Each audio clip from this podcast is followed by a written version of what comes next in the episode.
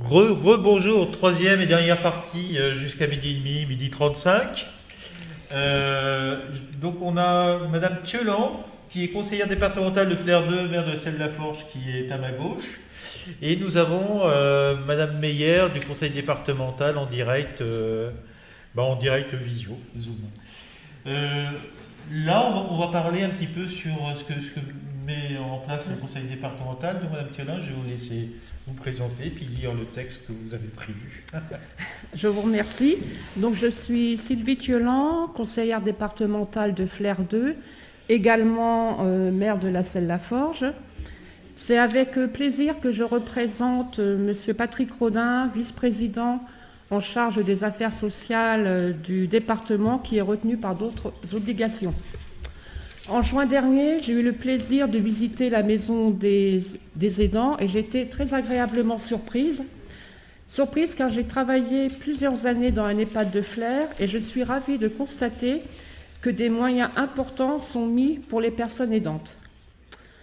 Au niveau du département, le soutien aux aidants constitue l'une des orientations fortes du Conseil départemental. Il est inclus dans la deuxième orientation du schéma départemental pour l'autonomie des personnes âgées et des personnes en situation de handicap. Accompagner au domicile et approcher et soulager pardon, les proches aidants. Le maintien au domicile, lorsque cela est possible, est l'une des priorités du département car il constitue souvent le premier choix des personnes.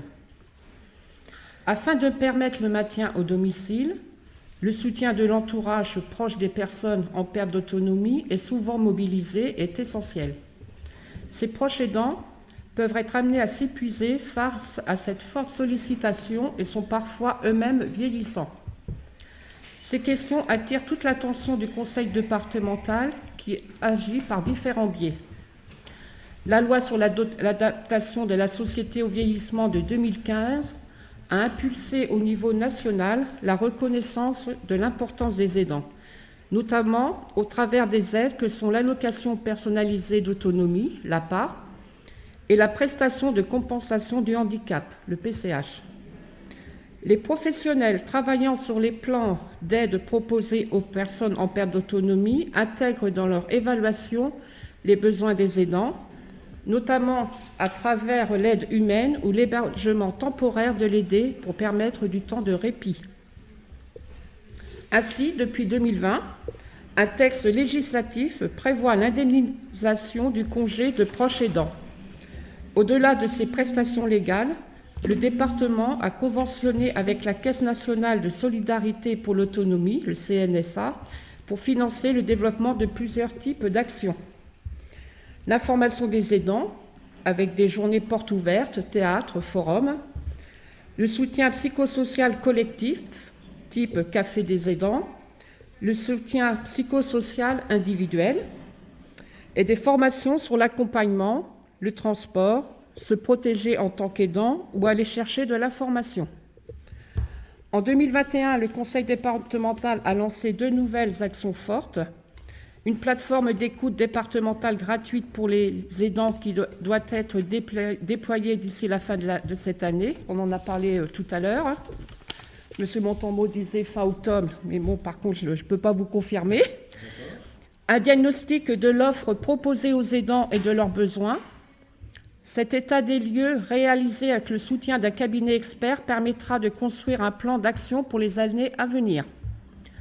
Les aidants, sans lesquels le maintien à domicile des personnes en perte d'autonomie se trouverait dans bon nombre de situations compromis, sont des acteurs au centre de l'accompagnement.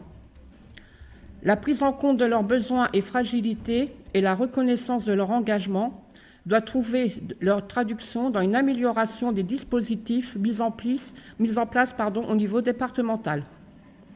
Je pense, Monsieur le Président, je vous remercie. Je pense que votre maison des aidants est un modèle qui doit être copié dans d'autres départements. Je vous remercie.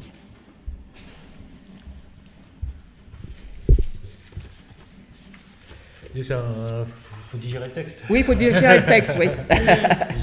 Euh, euh, on a oublié de, donner la parole en présentation à Madame Meyer et puis au conseil départemental. Bonjour. Euh, bonjour. Euh, J'ai pas de choses spéciales à ajouter. Euh, Madame Thiolan a, bien présenté les choses. Hein. Peut-être juste compléter qu'effectivement, à travers euh, nos dossiers d'évaluation euh, de l'aide personnalisée à l'autonomie, nos équipes évaluent les besoins, hein, les besoins de la personne, mais plus largement de l'entourage. Identifie bien l'aidant. Alors, c'est pas tous les aidants, hein, c'est l'aidant qui est au pied du lit du malade, hein, si on peut dire. Hein, c'est pas, euh, il suffit pas de, venir euh, chercher le courrier ou de venir voir le parent une fois par semaine. Ça, c'est pas, euh, on n'identifie pas les dents dans, dans, ce cadre-là. Il faut vraiment que ce soit les dents qui, se, qui s'occupent réellement au quotidien de la personne. Et dans le plan d'aide, le plan d'aide de la personne à ce moment-là est majoré, hein, on peut considérer les choses comme ça, par une allocation qui peut être donnée de façon complémentaire. Elle est de 500 euros par an pour que, alors vous allez me dire c'est modeste, mais enfin c'est toujours ça, que pour que la personne âgée puisse euh, toujours être accompagnée pendant que l'aidant euh, va souffler, euh, donc comme il souhaite, hein, aller chez le coiffeur ou pour un monsieur aller à la chasse, enfin peu importe, il fait ce qu'il souhaite, mais qu'il se change les idées, il puisse respirer pendant le temps où euh, la personne euh, âgée euh, peut continuer d'être accompagnée, soit par un service d'aide à domicile qui va venir toujours au domicile de la, à son domicile, ou alors ça va être deux heures d'accueil de jour qui vont pouvoir être payées en plus du plan d'aide pour que la personne âgée puisse aller à l'accueil de jour. Pendant ce temps-là, les dents va souffler. Ou c'est de l'hébergement temporaire également. Vous voyez, il y a différentes panoplies. On, on ne prédéfinit pas euh, au départ quelle va être l'utilisation de ces 500 euros? Mais c'est ces fourchettes d'aide qui peuvent être euh, déployées.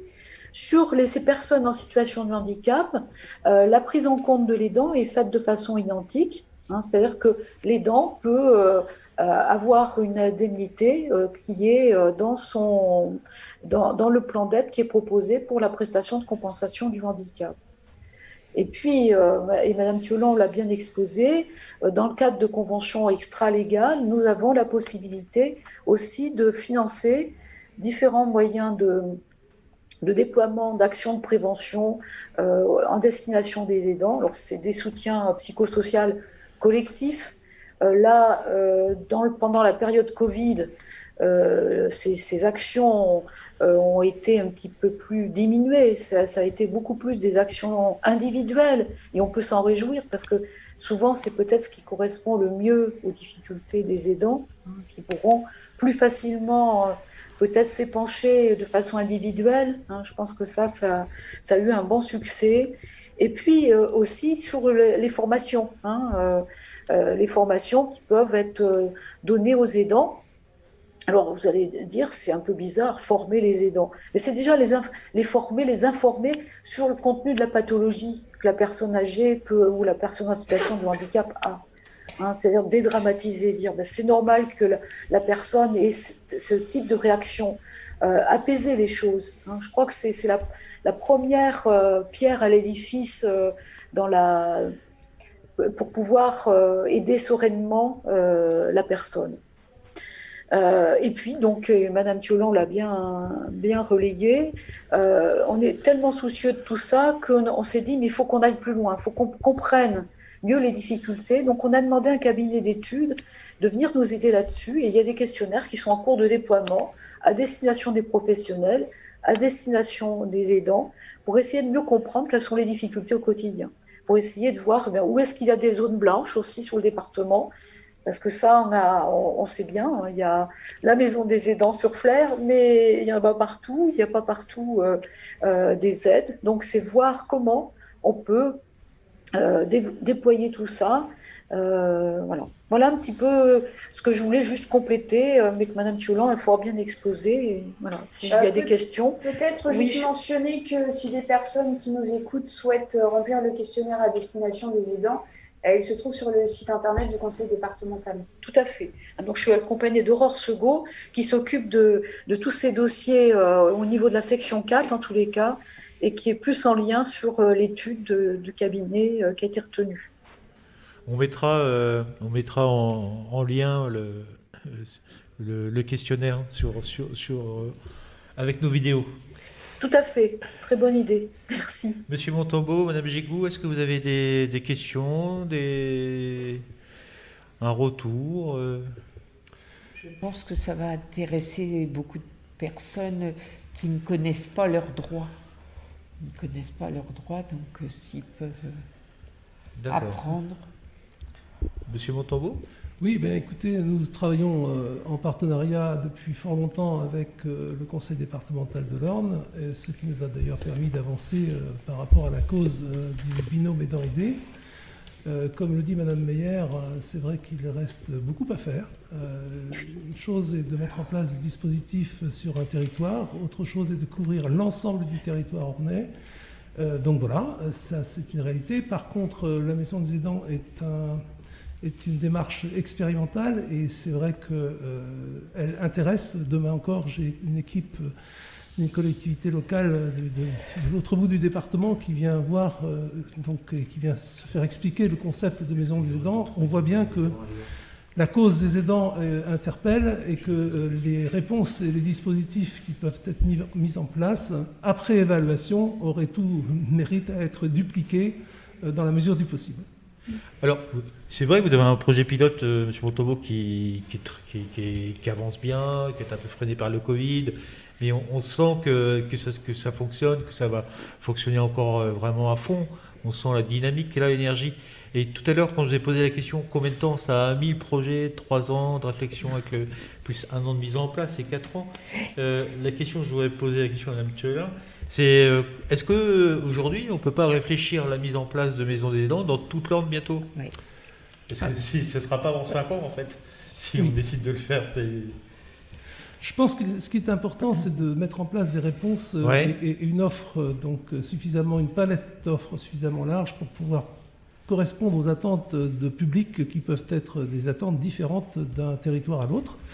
Donc la maison des Andoflers, bien sûr, c'est une réalisation donc, importante, mm. mais pour autant, je pense qu'on peut faire avancer la cause des aidants et en mettant en place euh, une démarche qui ne soit pas forcément au, point de celle de la Maison des Dents de Flair, euh, au sens où là nous sommes arrivés à une infrastructure importante, laquelle forcément a pris beaucoup plus de temps à mettre en place qu'un micro-projet euh, plus léger et, et, quand même utile sur un territoire. Donc je crois qu'entre la maison, des, la maison des aidants de Flair pardon, et euh, d'autres dispositifs euh, locaux, mhm. euh, c'est une question de curseur et je pense qu'avec le conseil départemental, nous sommes tous disposés à voir comment donc, adapter ces réponses en fonction donc, des attentes des territoires, des attentes des usagers, mais aussi peut-être travailler davantage avec les collectivités locales qui donc doivent prendre en compte cette pyramide des âges qui est celle donc, que nous connaissons. Et donc euh, vraiment, nous avons à adapter la ville, le bourg, euh, aux, aînés et, aux aidants. Ne pas oublier les aidants actifs, c'est-à-dire ceux qui sont au travail le matin. Euh, et vraiment là, c'est une approche complémentaire qu'il ne faut pas oublier. les aidants âgés, certes, mais les aidants plus jeunes, actifs et qui ont un grave un, grave équilibre, un déséquilibre plutôt entre leur vie euh, personnelle et leur vie professionnelle. Justement, Monsieur Montambeau, tout à l'heure, vous me disiez que des élus prenaient contact avec vous pour éventuellement lancer des projets, et je trouve que c'est très très important qu'ils échangent avec vous pour voir euh, ce qu'il faut faire par rapport à, à, euh, à besoins. Quoi. Enfin, c'est, tout à fait. Donc nous avons régulièrement des demandes d'explications, de, visite de la Maison des Anges. Je préfère dire euh, présentation du concept que visite, puisque oui, bien sûr, c'est une maison, mais c'est plus une démarche qu'une simple maison. Et demain encore, euh, oui, euh, nous avons une équipe, donc une collectivité locale qui vient, mais c'est une parmi beaucoup d'autres. c'est vrai dans l'Orne, c'est vrai du Calvados, on vient de différents départements, de la Manche aussi. Euh, c'est vrai que oui, euh, la cause du domicile et la cause donc, euh, des aidants, du binôme aidant-aidé, est entendu et je crois que ça avance. C'est vrai que la loi ASV, adaptation de la société au vieillissement, qui, comme le disait Madame Meyer tout à l'heure, permet de reconnaître le droit au répit des aidants. Ce droit au répit qui, certes, euh, n'est pas abondé de façon suffisante puisqu'il y a 500 euros annuels, mais tout de même, ça permet donc déjà de poser le droit au répit des aidants, des proches aidants, et ça permet d'enclencher quand même des démarches d'accompagnement euh, intéressantes. Moi, ce que je voulais ajouter aussi, c'est que, euh, si vous voulez, le concept de la maison des aidants marche aussi parce qu'il s'appuie sur différents services qui existent déjà. Hein. donc, euh, vous avez votre accueil de jour, euh, qui est un service autorisé par le président du conseil départemental et le directeur général de l'ARS. Et puis également cette plateforme de répit euh, qui est sur des crédits ARS et qui vous permet aussi de répondre sur l'ensemble du bassin de l'ouest du département. Et ça, c'est une, bonne nouvelle. Et ce qu'il faut savoir, c'est que nous avons une autre plateforme de répit également qui est sur l'est du département, qui est gérée par l'UNA à Lançon-Perche. Euh, et qui gère aussi un accueil de jour itinérant. Donc selon les mêmes bases que je viens de dire. Ensuite, nous avons le centre du département qui, pour l'instant, est découvert.